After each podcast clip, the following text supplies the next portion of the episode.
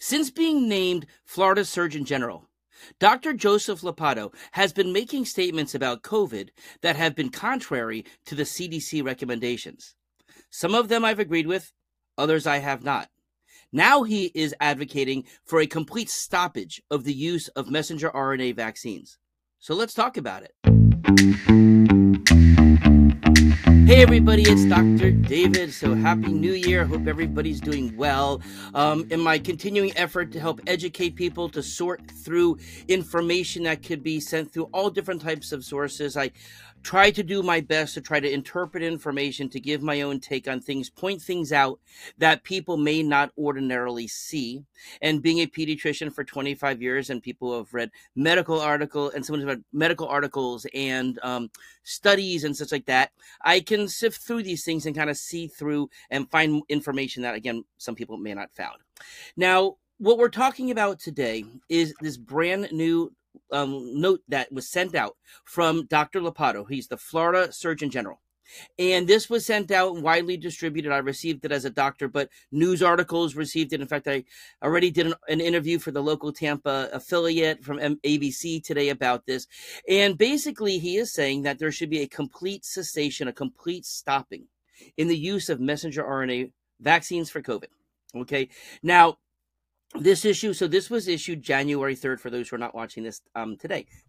I guess you're always watching it today if that makes sense. Okay but what this public statement was called and i'm going to do more reading today than i normally do because i want to make sure i get this information right since i'm doing a lot of quoting here.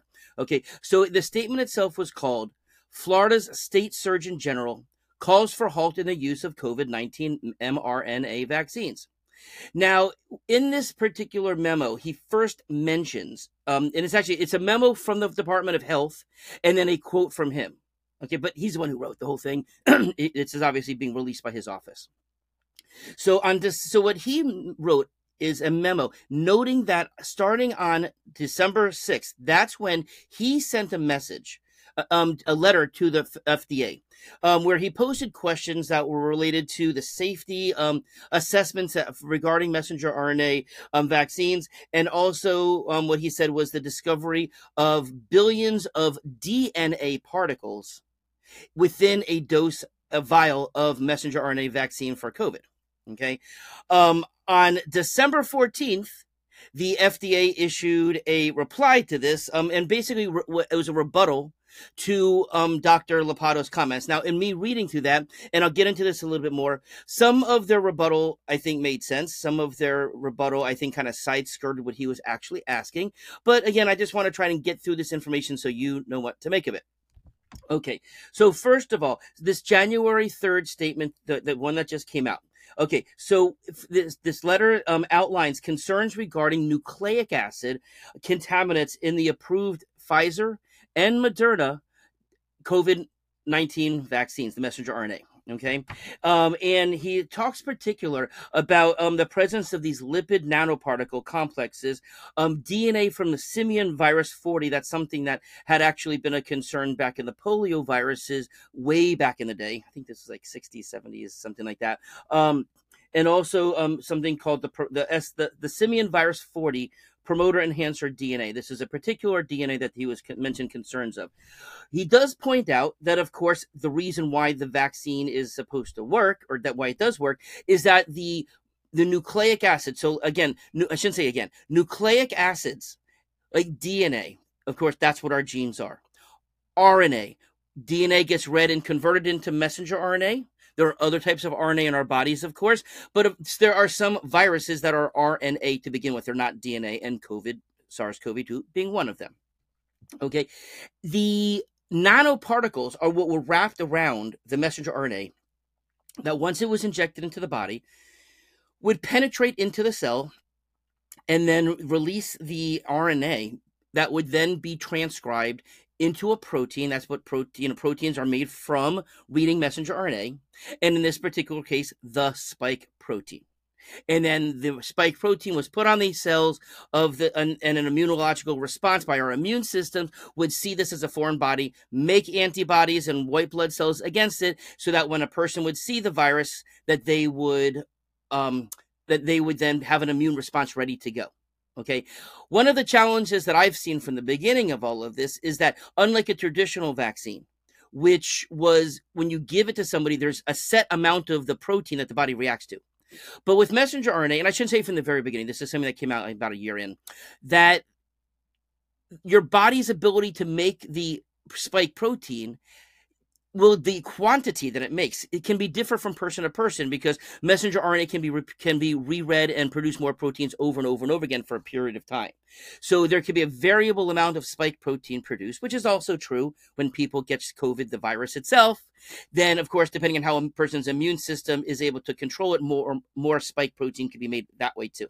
Okay. So these what he's proposing is that these nano these lipid nanoparticles wrapped around it that if it's also found in the um if it's also found in the, the DNA is mistakenly or whatever in the vaccine that it could be promoted through. Now, one thing in me reading over this, which I was not clear about, they made the nanoparticle to wrap around, and as part of the formulation, I have yet to be able to find information that says that the free floating DNA would also be incorporated inside that nanoparticle lipid in order to be brought in. So that's um, an area I may be wrong about that. If anybody's aware of that, please send it to me. But that to me is there's an assumption that's being made here that that you know even if the uh, if the if these DNA particles are actually in the vaccine, does that necessarily mean it's in the nanoparticle that's being transferred? We don't know. I don't know, anyways. Maybe someone does. Okay.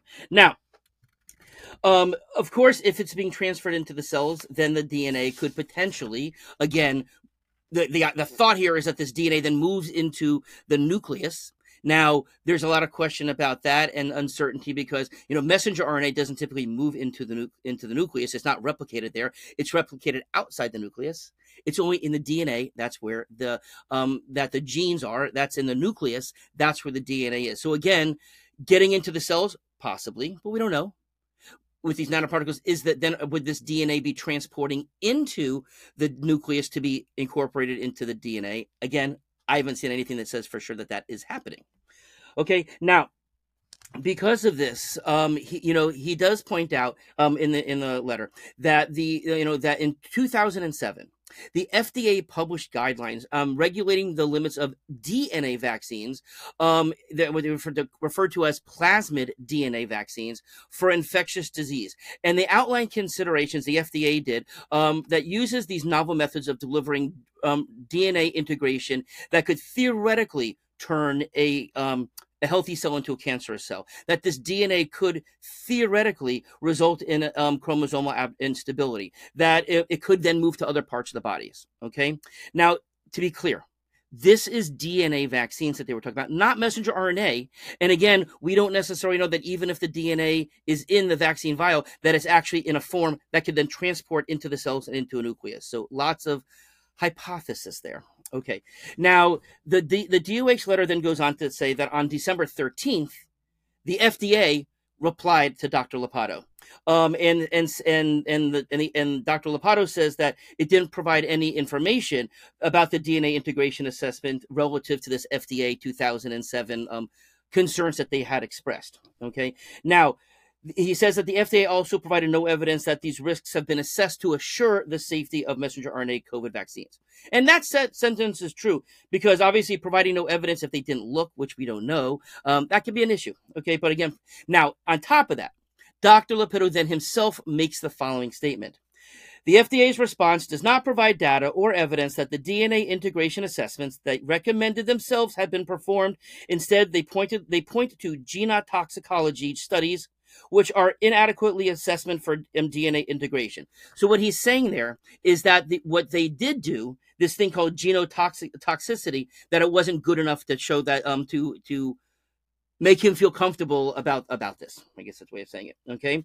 Um, he also then said that um, that there could be this DNA could be integrated into the sperm or eggs and then passed along to um, further generations. Um, and so uh, the thing is, though, he uses a lot of may statements that it could, that it's hypothesized that, but nothing that he's really pointing out that I, you know, there's no references to anything there. Now, he also does um, point to um, concerns about the potential health risks associated um, he then says that I'm sorry, providers who are concerned about the mRNA being put into a person's body from the vaccine, that there is a regular non messenger RNA vaccine called Novavax that can be used instead. So he does make that alternative recommendation. Okay, so now let's unpack all of this. So first of all, let's talk about the validity of Dr. Ladapo's statement. Okay, so first of all, the he references a particular paper that shows that that, that has the mention um, that that that he says shows that the that the DNA is in the vials. Okay, this is from from a researcher at one of the universities in Canada. But I just looked at it. First of all, it's a preprint. Okay, it has not been peer reviewed, and it's not even in any kind of medical journal. It's just a PDF that was sent out by the researchers. So you know, he, they make the statements, they they they document the billions of DNA particles in the vial, but I don't see anything that like really can substantiate it um, because it hasn't been peer reviewed. For that matter, and being that I am not a DNA technologist, I don't know if that's a word, but you know what I mean. Um, I don't know if the equipment, if the what they were using, if those protocols are even accurate, because there hasn't been any peer review for someone to say, yeah, that's the way you would check these things. Versus, no one's ever done that before. You have not. You're not using valid equipment. Again, we don't know because it hasn't been peer reviewed. Okay, now, but they do say that these billions of particles are there. Now, um, again, Dr. Ladapo does not make any reference, any show anything that does show that's actually being incorporated into human cells. This is a hypothesis that he's making. Now, of course, science is based upon hypotheses. Every study, every concept in medicine, there's first a hypothesis that you then go on to prove. Now, of course, he hasn't gone on to prove anything. Okay. Now, again, when you use words like could theoretically, it may, again, those are statements, but eh, to me, those are more opinions and they're they're not fact. Okay. Um, now, I if there was, you know, but in looking at this, I like to use the term biologically plausible. What that to me means is that if there's not research that shows that it, that A can cause B, right? If you can say that A can cause B and B can cause C and C can cause D, that means it's plausible that A could be contributing to D, but it's not proof. Okay. And there's a lot of infer- inferring here. Okay. So I'm not saying that his theory is false. It could be false. I'm just saying there's no evidence to show at this point that his theory has been proven. Okay. Now, again, he does offer this alternative vaccine for those who do want it. Um, I don't know anybody who's actually taken it, but it is widely available. Um, I did put a link if anybody wants to know where to get this Novavax. It, it, and if they say I want to get a COVID vaccine, I don't want to get a messenger RNA version of it. I did put a link in the uh, description where you can actually find those vaccines if you want. Okay. Now, in terms of my take overall, First of all, I think that this is an overstatement. And if he, but he is, you know, saying that this is an abundance of caution. Okay. He's staying, he is recommending that the use be halted. He hasn't made, this isn't an official order. They're not saying, he's not saying that they're not allowed to sell it or give it anywhere in the state or anything like that. This is his opinion. And, you know, he doesn't flat out come and say this is his opinion, but I infer this is clearly his opinion, not something that is policy. Okay. Um, but at the end of the day, we all need to make that decision on our own. We should weigh the pros we should weigh the cons. We should use reputable sources. We should use multiple sources. Kind of seems like here there was one source being used um, to make this recommendation. Okay, um, you know, but of course the individual factors still come into play. High risk people, um, elderly people of, of issues, they're obviously more at risk. I've given, I've made a video recently that shows that even when people are getting these booster vac, pardon me, these booster vaccines, that the protection is not lasting more than a few months. So of course it's temporary, but if someone hey says, "Hey, I want to get a few months of protection," hey, that's their call, right? They get to make that call. Um, of course, making sure people's vitamin D and zinc levels, where you're vaccinate, of course, to fight off the virus. Make sure your levels are good chronically. You can't just be popping a bunch of vitamin D and expect it to make a big difference. You need to have your levels good. Same with zinc.